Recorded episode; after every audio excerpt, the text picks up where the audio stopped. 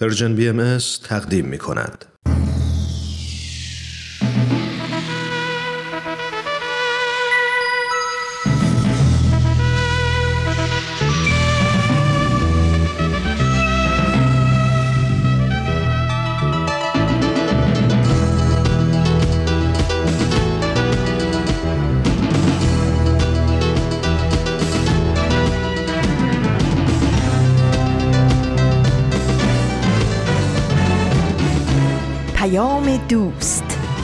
برنامه ای برای تفاهم و پیوند دلها.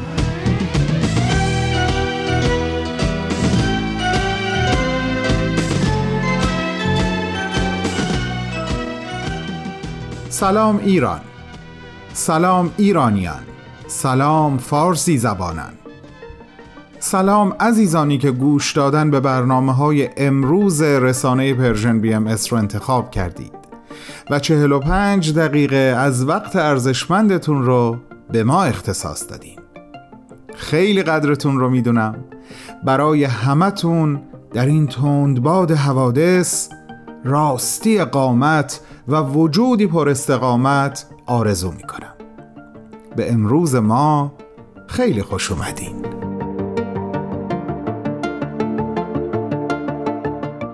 شنبه هفدهمین روز از دیماه سال 1401 تقویممون هست و هفتمین روز از ژانویه 2023 میلادی. من بهمن هستم و با فرازی دیگه از کلمات مکنونه اثر جاویدان حضرت بهاءالله سخنرانی و معماران صلح میزبان شما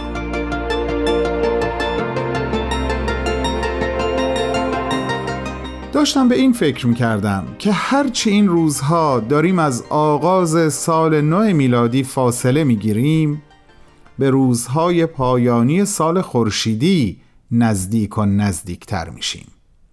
و این یعنی نزدیکتر شدن به بهار به رویش دوباره و البته که مسیر رسیدن به بهار از دل زمستونه. و اونچه که قلب و قدم هامون رو محکم و گرم نگه میداره یقین به تحقق بی تأخیر بهار و همه شکوفه های شکوه مندش هست. تنور دلهامون از چنین یقینی گرم باشه و گرم بمونه الهی. بریم به استقبال فرازی دیگه از کلمات مکنونه که سوار بر بال موسیقی دلنشین داره به سمتمون میاد.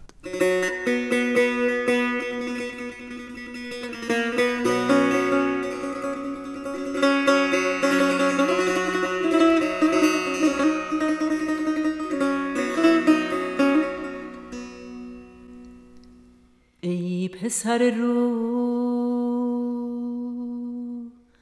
قفس بشکن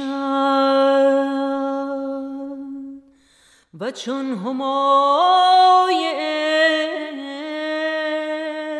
عشق در هوای قدس پرواز کن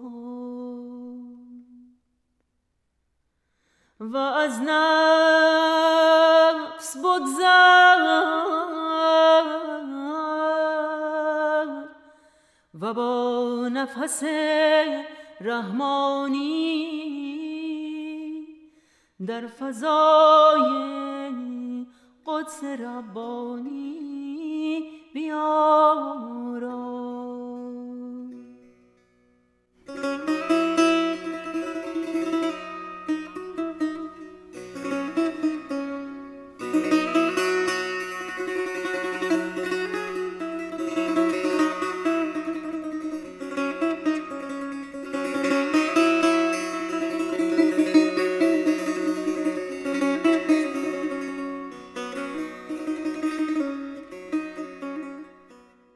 دوستان عزیزم مطمئن هستم که حال دل شما هم مثل حال دل خودم بعد از گوش دادن به این برنامه بهتره.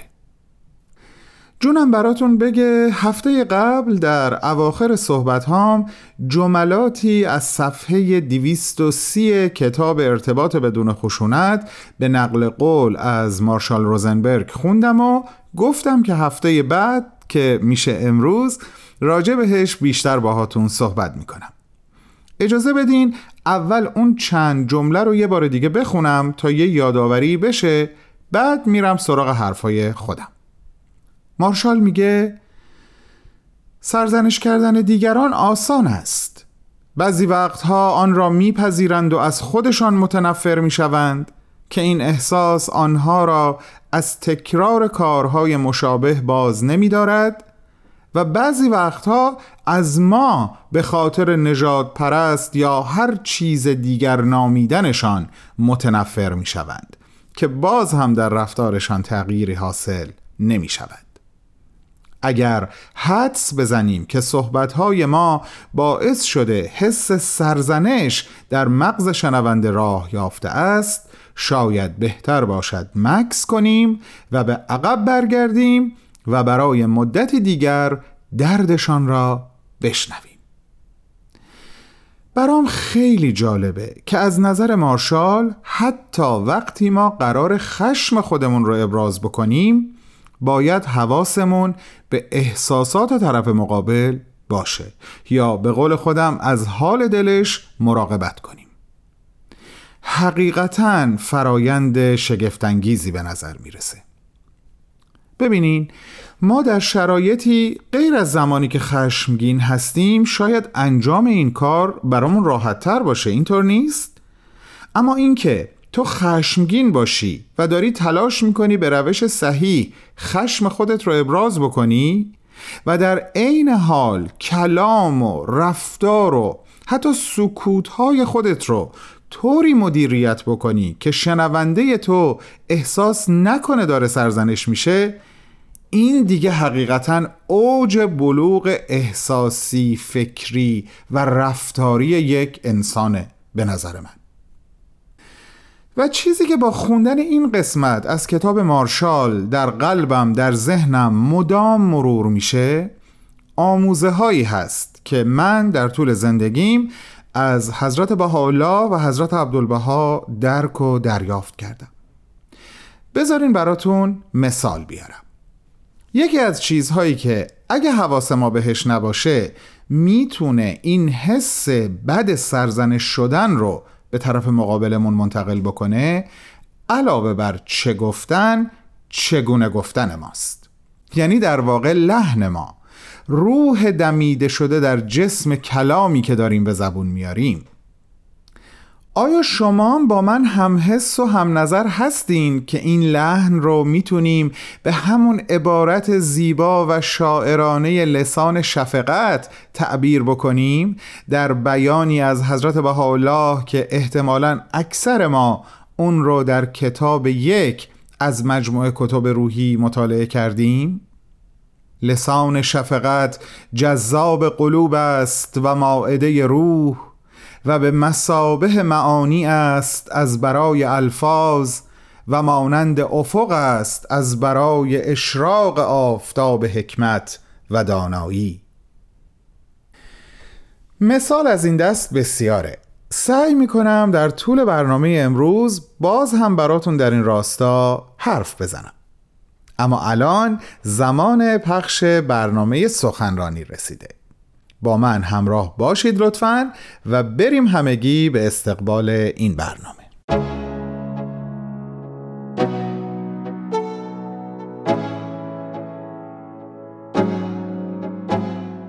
عزیزان همراه و علاقمند به برنامه سخنرانی امروز با دومین بخش از گزیده صحبت‌های سرکار خانم شهلا شفیق نویسنده، پژوهشگر و جامعه شناس با شما هستم. خانم شفیق در 22 دومین همایش سالانه انجمن ادب و هنر ایران سخنرانی داشتند تحت عنوان زنان در ایران معاصر تیرگی ها و روشنایی ها بریم با هم گوش کنیم.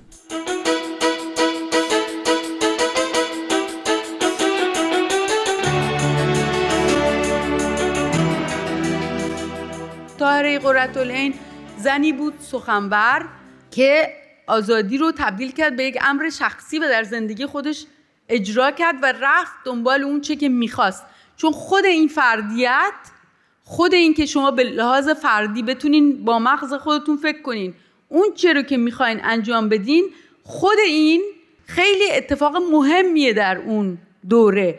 ولی بعد از اونم هر بار که زنی جرأت کرد و گفت که من می‌خوام چی باشم باز با این نه به شکل طاهره بلکه خب اون یک تراژدی فجیعی بود که با مسئله به سرکوب سیاسی هم گره خورد.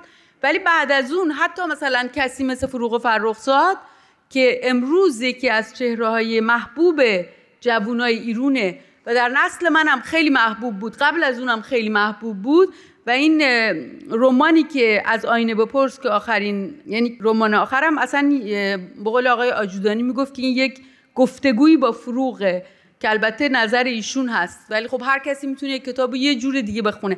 ولی فروغ یه موقعی اینو سرود گفت. گفتم که بانگ هستی خود باشم اما دریغ و درد که زن بودم.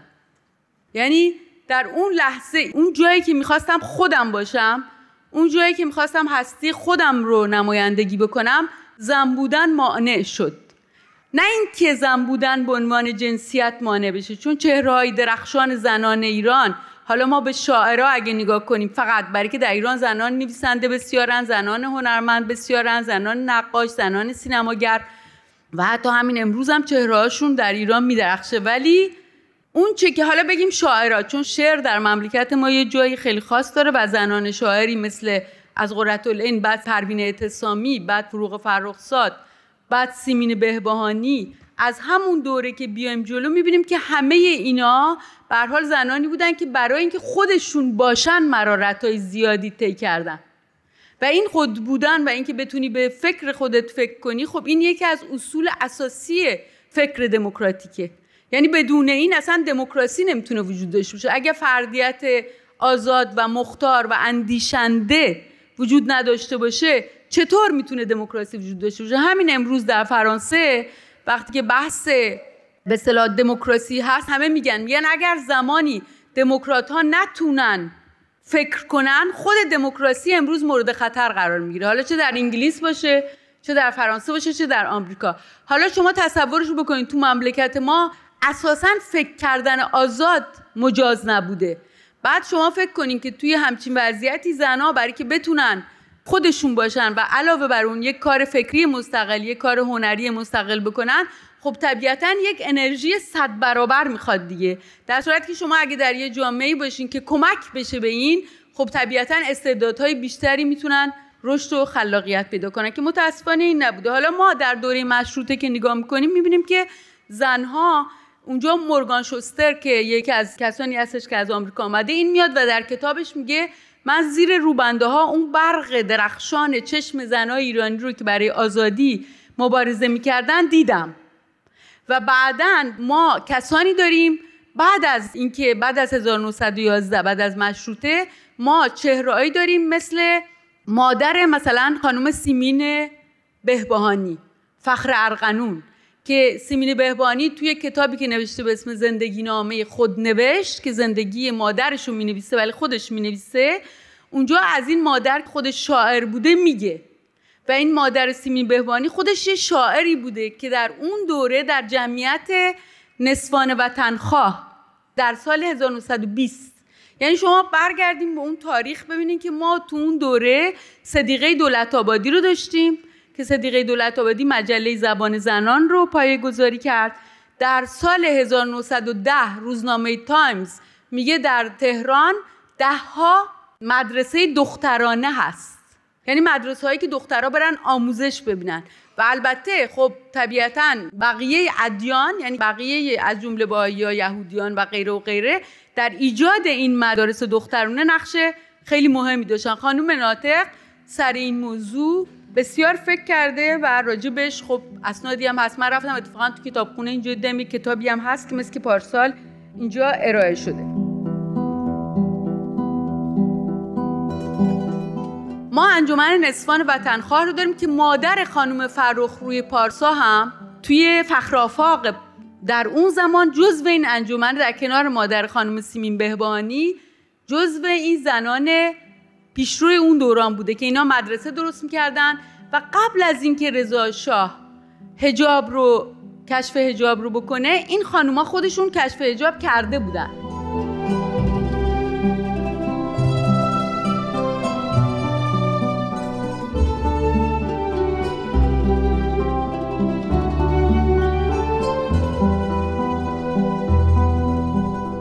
دوستان گرامی شما شنونده گزیده ای از صحبت‌های سرکار خانم شهلا شفیق هستید. تحت عنوان زنان در ایران معاصر تیرگی ها و روشنایی ها این سخنرانی در 22 دومین همایش سالانه انجمن ادب و هنر ایران توسط ایشون ارائه شده. بعد از چند لحظه کوتاه ادامه صحبت‌های خانم شفیق رو گوش خواهیم داد.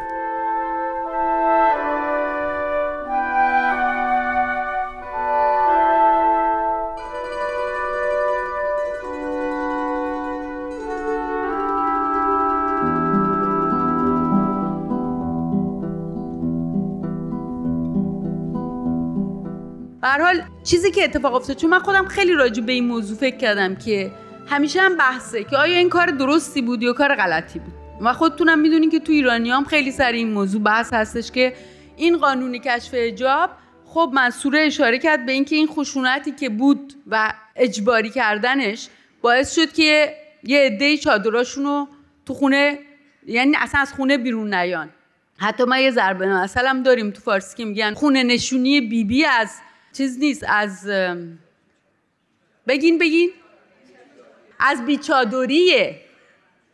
نه منظورشون اینه که به خاطر این نیست که دلش نمی‌خواد بیاد بیرون. این شاید به خاطر همینه که میگن خب یه عده نمی‌خواستم ولی یه عده هم آمدن بیرون. یعنی اینجوری نبودش که همه زنانی که اون موقع این کشف اجاب شد اصلا مخالف بودن با کشف اجاب قبل از اینکه اصلا رضا شاه کشف اجاب بکنه کسانی مثل صدیقه دولت آبادی انجمن نصفانه وطنخواه خود زنان مشروط خواه خودشون کشف اجاب کردن سیمین بهبانی در میگم سیمین بهبانی. امروز همش یاد سیمین بهبانی اصلا پروین اعتصامی شعر گفت در این اقدام. البته نه اینکه موافق بود بعدا هم انتقاد کرد از رضا ولی شعر گفت. یعنی اینجوری نیست که جامعه زنان ایران یک دست نبود در مقابل این قانون. جامعه زنان ایران واکنش های متفاوتی نشون داد. اما ما می‌تونیم بگیم که اون اقدامی که بری به زور بکشی چادر رو خب اون اقدام باعث شد که عده‌ای کاملا مخالفش رفتار کنن. و طبیعتا به زور نمی‌تونین شما این کار رو انجام بدین. منتها خود اون حتی من خاطرات اشرف پهلوی رو میخوندم اون میگه که پدر من وقتی که آمد خونه گفت من به شدت ناراحتم امروز که شما باید اینو بردارین. خودم ناراحتم. برای که عادت و تربیتی بود که این باش زندگی کرد بود. ولی به خاطر ترقی و پیشرفت من می‌خوام این کارو بکنم و بعد این کلاها یادتونه یعنی البته یادتون شاید نباشه دیگه حتما ولی به حال اونجا عکساش هست و کسایی که اون دوره نگاه کردن می‌دونن که کلاها بود و نوع روش و اینا. می‌خوام بگم که یه موضوع خیلی خیلی خیلی پیچیده ایه در ترکیه وقتی که آتاتورک این کار کرد در برقیبه در تونس وقتی که برقیبه اصلا هجاب رو ممنوع کرد. ناصر در مصر این کارو کرد. یعنی یک دوره بود که خب طبیعتا وقتی که شما تو دوره مشروطه هم نگاه کنی یا بعد از مشروطه در دوره خود رضا شاه نگاه کنین میرزاده عشقی شاعر ایرانی که مخالف رضا شاه هم بود اونجا شعری داره در مورد هجاب که میگه چیست این چادر رو بنده نازی بنده؟ زن چه کرده است که از مرد بود شرمنده؟ یعنی مردان ایرانی هم بودن بسیار زیاد که مخالف این منظورم بسیار زیاد که نمیگم همه جمعیت ایران ولی کسانی که اهل فکر و اهل دانش و اهل کتاب بودن مخالف بودن و حتی اون دختر ناصرالدین شاه قاجار در خاطرات خودش می نویسه میگه اصلا اساس بدبختی مملکت البته اون خیلی هم مبالغه می‌کنه میگه اساس بدبختی مملکت اجاب است اجاب است اجاب است یعنی می‌خوام بگم که این یه موضوعی نبوده که رضا شاه بهش رسیده باشه. این یه موضوعی بوده که پیش از رضا شاه زنان ایرانی از دوره قررت بعد از اون در دوره مشروطه زنان پیشرو ایرانی خودشون اقدام به برداشتن حجاب کردن. یکی از اشکالاتی که در سیاست رضا شاه این بودش که وقتی که رفت و گفت حالا اگر گفتار شاه رو در اون دوره بخونین میگه امر سلطان بود. من گفتم. در صورت که این نیست. پیش از اون کسانی که ترقی خواه بودن خواسته بودن. و هر جایی تو هر مملکتی شما بخواین اصلاحات بکنین اگه بیان بگه من از آسمون آوردم می‌خوام بندازم پایین کسی قبول نمی‌کنه. باید در درون خود اون جامعه باشه. و در درون جامعه ما بود. می‌خوام اینو بگم. می‌خوام بگم تاریخ ما نشون میده که در درون جامعه ما فرهیختگان اندیشمندان کسانی که موافق رشد و ترقی بودن مخالف حجاب بودن. ما ادبیات مخالف حجاب داریم. فقط هم قرت لنا مردهایی داریم که در ضدیت با حجاب شعر گفتن. زنهایی داریم که در ضدیت با حجاب شعر گفتن. یک اقدام یک نفر نیست. ولی اینا به خاطر اون ماجرایی که می‌خوان همیشه بگن یک نفر هست و سلطانه و غیره اینا پوشیده شد و این به ضرر فرهنگ ما بود. از این زاویه.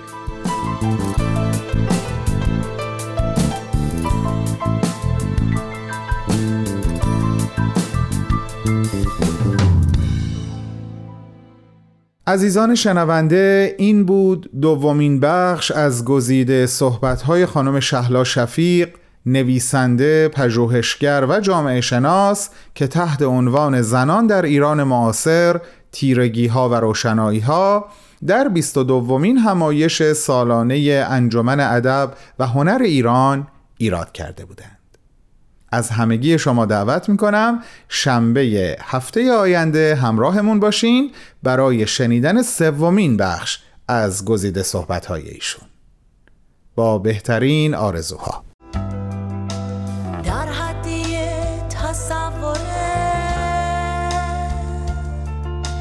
دل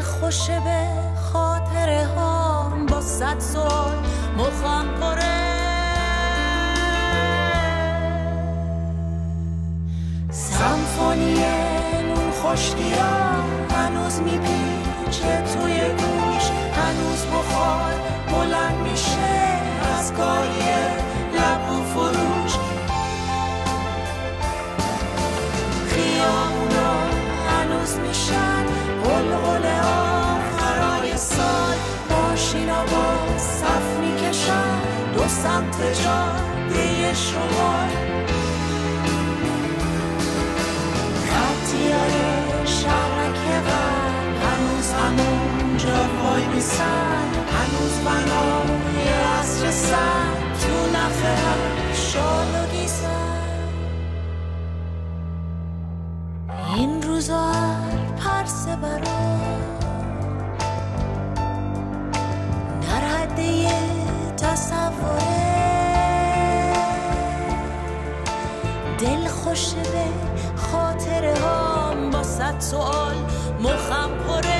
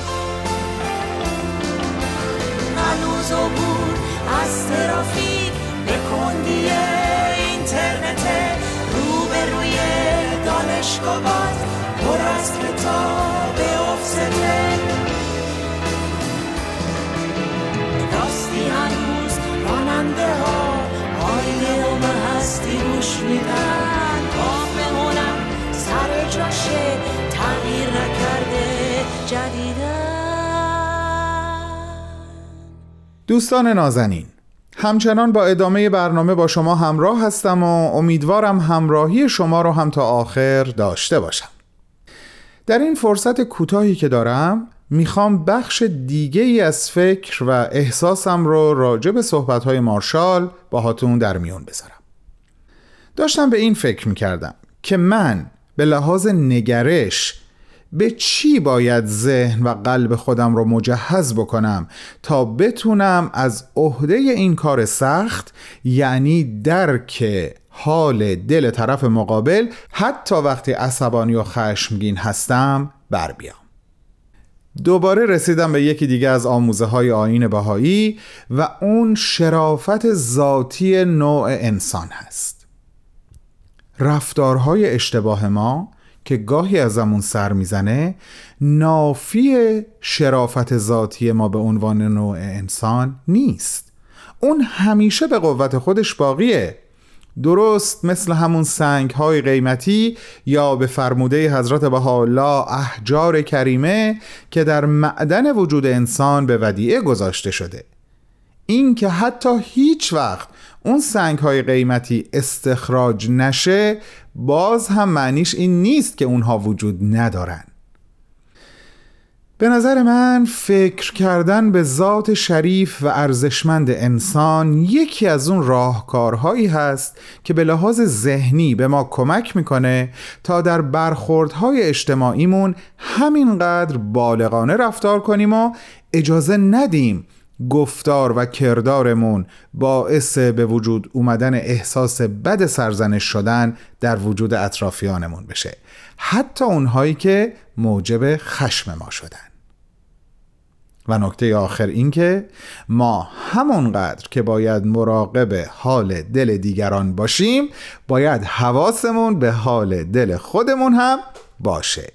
پس سرزنش کردن خودمون هم ممنون. بسیار هم عالی. شما اینجا نظرات و احساسات من رو در این رابطه دونستین و چقدر خوب میشه که ما هم بتونیم نظرات و احساسات شما رو بدونیم. راهش انتخاب یکی از پلتفرم های Persian BMS در SoundCloud، پادکست، فیسبوک، تلگرام یا اینستاگرام هست و گذاشتن وقت و نوشتن آنچه که در ذهن و قلبتون در ارتباط با ما در ارتباط با همین صحبت ها و کلا برنامه های ما میگذره. فقط کافیه در یکی از این صفحات نام Persian BMS رو جستجو بکنی خب حواسم به زمان برنامه باشه که ازش رد نشیم. بله درسته. الان باید از شما عزیزانم دعوت بکنم که شنونده بازپخش یک قسمت دیگه از برنامه معماران صلح باشید. در ارتباط با بازپخش بودن این برنامه یه مطلبی به نظرم رسید که گفتم اونو خدمتتون بگم. گاهی ممکنه در طول برنامه به تاریخهایی بر بخوریم یا رویدادهای تاریخی مطرح بشه که به حسب ظاهر با تاریخ امروز همخوانی نداشته باشه. این دلیلش همین هست که برنامه متعلق به قبله و الان داره بازپخش میشه. گفتم اینو خدمتتون بگم تا اگه سوالی در این زمینه براتون ایجاد شد جوابش رو از قبل تقدیم کرده باشم. بریم برنامه رو گوش کنیم. من برای حرفهای آخر و خداحافظی برمیگردم. بفرمایید خواهش می‌کنم.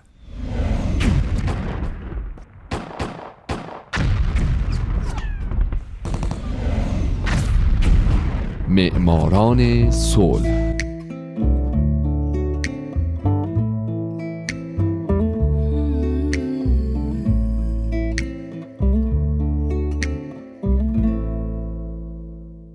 شما در همین لحظه دارید 96 امین قسمت از برنامه معماران صلح رو از رادیو پیام دوست میشنوید.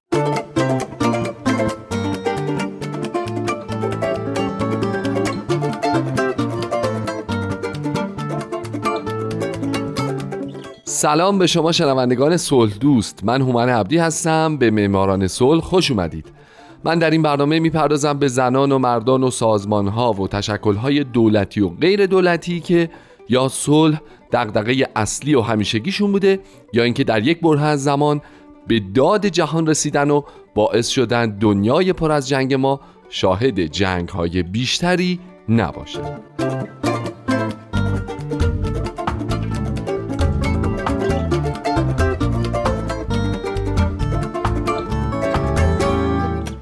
این هفته سال 1987 اسکار آریاس.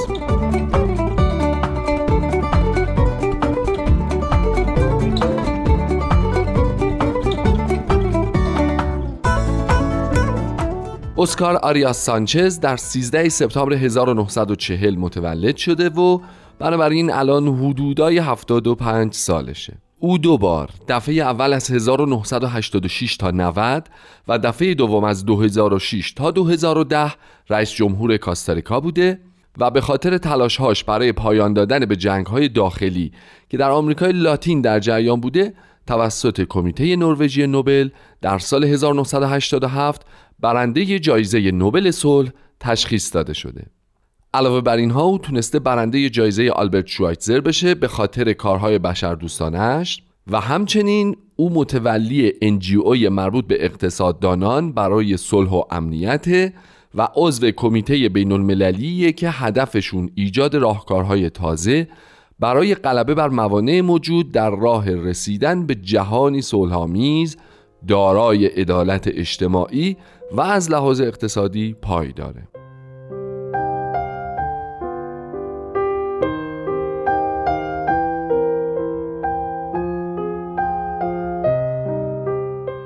اسکار در شهر هردیا به دنیا اومد. جایی که از جنگلهای زیبای گرمسیری آبشارها و رودخانه ها پره. خونوادش بسیار متمول و مالک مزارع قهوه بودند وقتی اسکار فقط هفت سال داشت کاستاریکا در یک تصمیم تاریخی اولین کشور در جهان شد که ارتش خودش رو منحل کرد. بنابراین او در تنها کشوری در آمریکای مرکزی بزرگ شد که برای حفظ امنیتش به نیروی ارتش وابسته نبود و همین اونقدر تاثیر عمیقی روی اسکار گذاشت که او تا به حال به اصل خلع سلاح معتقده و این شده بخش عمده ای از اعتقادات سیاسیش.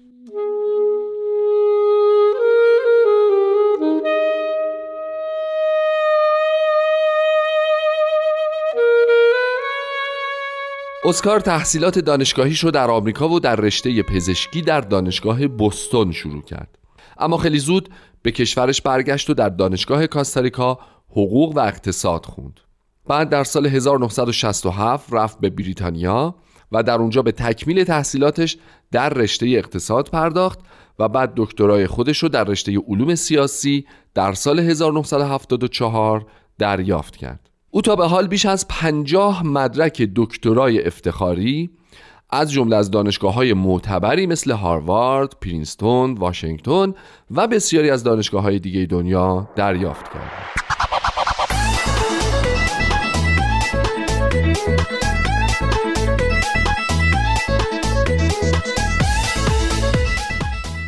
همزمان با تحصیل در دانشگاه آریاس که عضو حزب آزادی بخش ملی یا PLN بود در سال 1972 میشه وزیر برنامه ریزی بعد در سال 1979 او دبیر کل حزب میشه و چند سال بعد در سال 86 با پیروزی در انتخابات به مقام ریاست جمهوری کاستاریکا می‌رسه.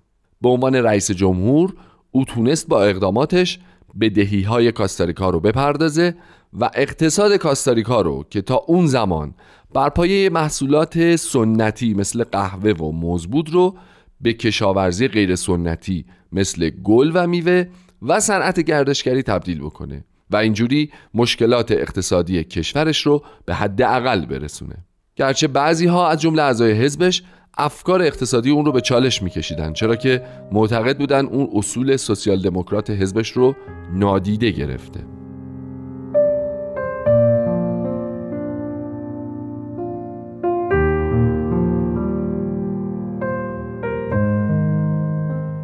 آریاس با اینکه برای حل مشکلات اقتصادی کشورش تلاش بسیاری کرد اما نگرانی اصلیش برقراری صلح و ثبات سیاسی در کشورهای آمریکای مرکزی بود. او می‌خواست این قسمت از جهان رو که درگیر جنگ سرد بین آمریکا و شوروی شده بودن رو از این درگیری ها کنار بکشه.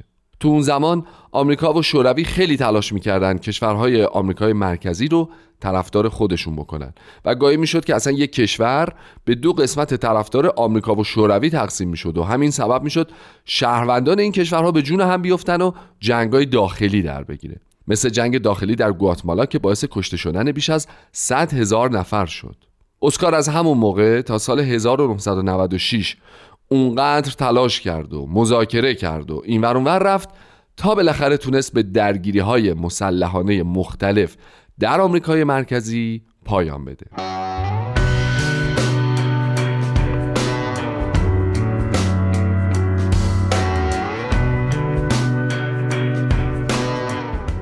اما چیزی که باعث شد توجه کمیته نوبل به آریاس جلب بشه و در نهایت به او جایزه صلح رو اهدا بکنن این بود که در فوریه سال 1987 آریاس طرح صلحی منطقه‌ای برای کشورهای آمریکای مرکزی ارائه داد با نام پیمان دوم اسکوی پولاس. تو این طرح تاریخی که طرحی بود برای ترویج دموکراسی و برقراری صلح در آمریکای مرکزی پیشنهادهایی برای آتشبس بین نیروهای دولتی و شورشی درگیر ارائه شده بود عفو زندانیان سیاسی رو تضمین کرده بود و برای برگزاری انتخابات آزاد و دموکراتیک برنامه ریزی شده بود.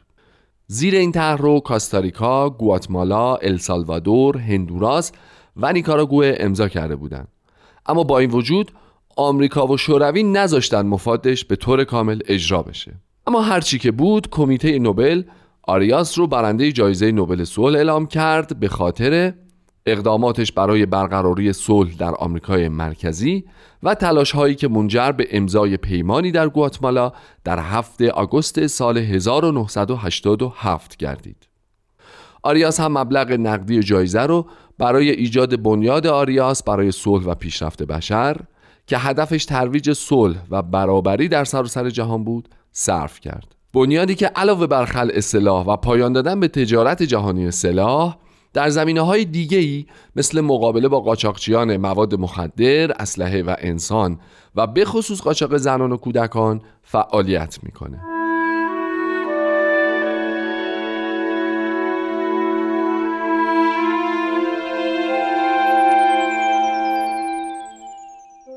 بعد از این اسکار آریاس برنده جایزه نوبل صلح سال 1987 سعی زیادی کرد تا آمریکای مرکزی رو به سطح بالاتری از یک پارچگی برسونه و به همین منظور سعی کرد پارلمان آمریکای مرکزی رو راه اندازی بکنه و تونست در نظام آموزشی کشورش و بعضی کشورهای این منطقه اصلاحاتی رو ایجاد بکنه.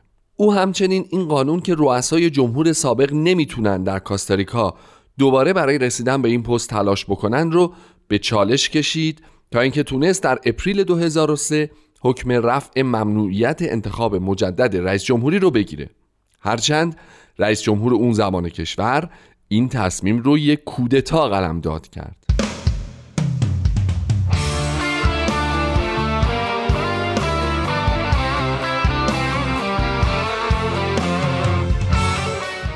در هر صورت آریاس در سال 2006 تونست دوباره رئیس جمهور کاستاریکا بشه و برای چهار سال سکان کشور رو دوباره در دست بگیره. او در طی این مدت باز هم تلاش کرد آمریکای مرکزی رو به سطح بالاتری از زندگی برسونه و بارها همکاران خودش رو در این قسمت از جهان مورد نکوهش قرار داد که اونطور که باید کاری برای مردمشون انجام ندادن و آمریکای مرکزی از سطح پیشرفت کمی نسبت به بقیه نقاط جهان برخورداره. آریاس همچنین در این دوران همچنان به عنوان یک منجی برای اختلافات داخلی و بین کشورهای مختلف در آمریکای مرکزی مشغول بود به خصوص میانجیگری هاش که باعث شد که هندوراس که می‌رفت به سمت جنگ داخلی بره به مسیر اصلی خودش برگرده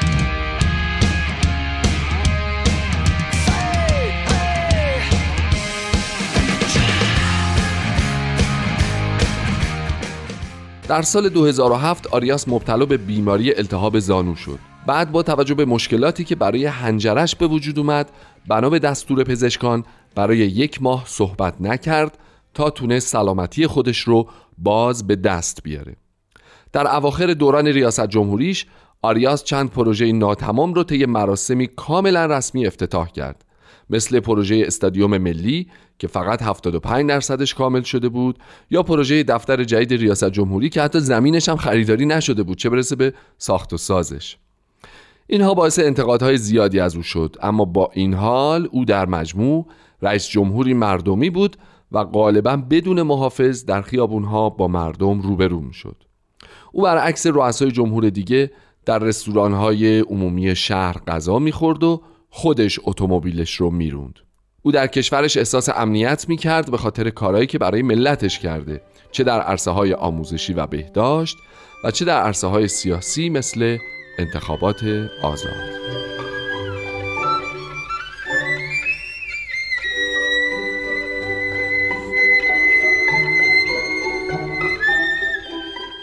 از اونجایی که اصلا وقت نداریم فقط من هومن عبدی همون آرزوی همیشگی رو می‌کنم و میگم ایشالله یه روز من تو همین برنامه به زندگی شما به عنوان یکی از برندگان نوبل صلح بپردازم. دوستای خوبم شاد باشید و خدا نگهدار.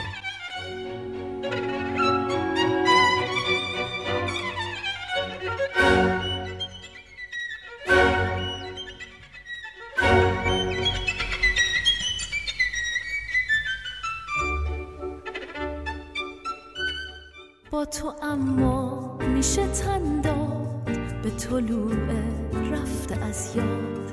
به شهامت سرودن از ترانه های میاد. با تو اما میشه تن داد. به طلوع رفته از یاد. به شهامت سرودن از ترانه های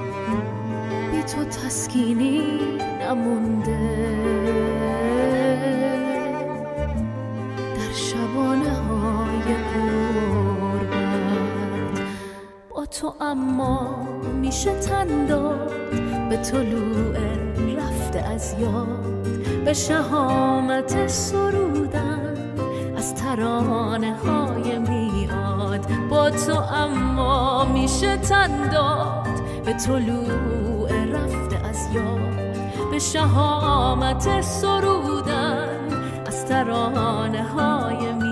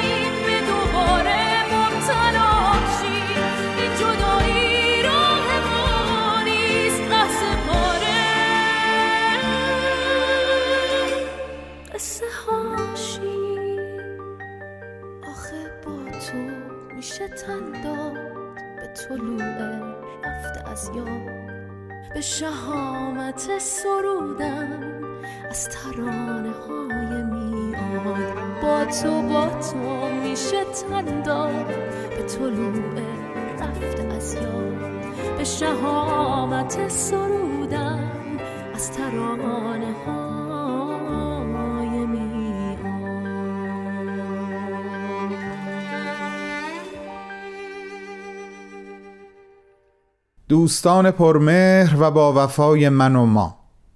فرصت با هم بودنمون رو به انتهاست.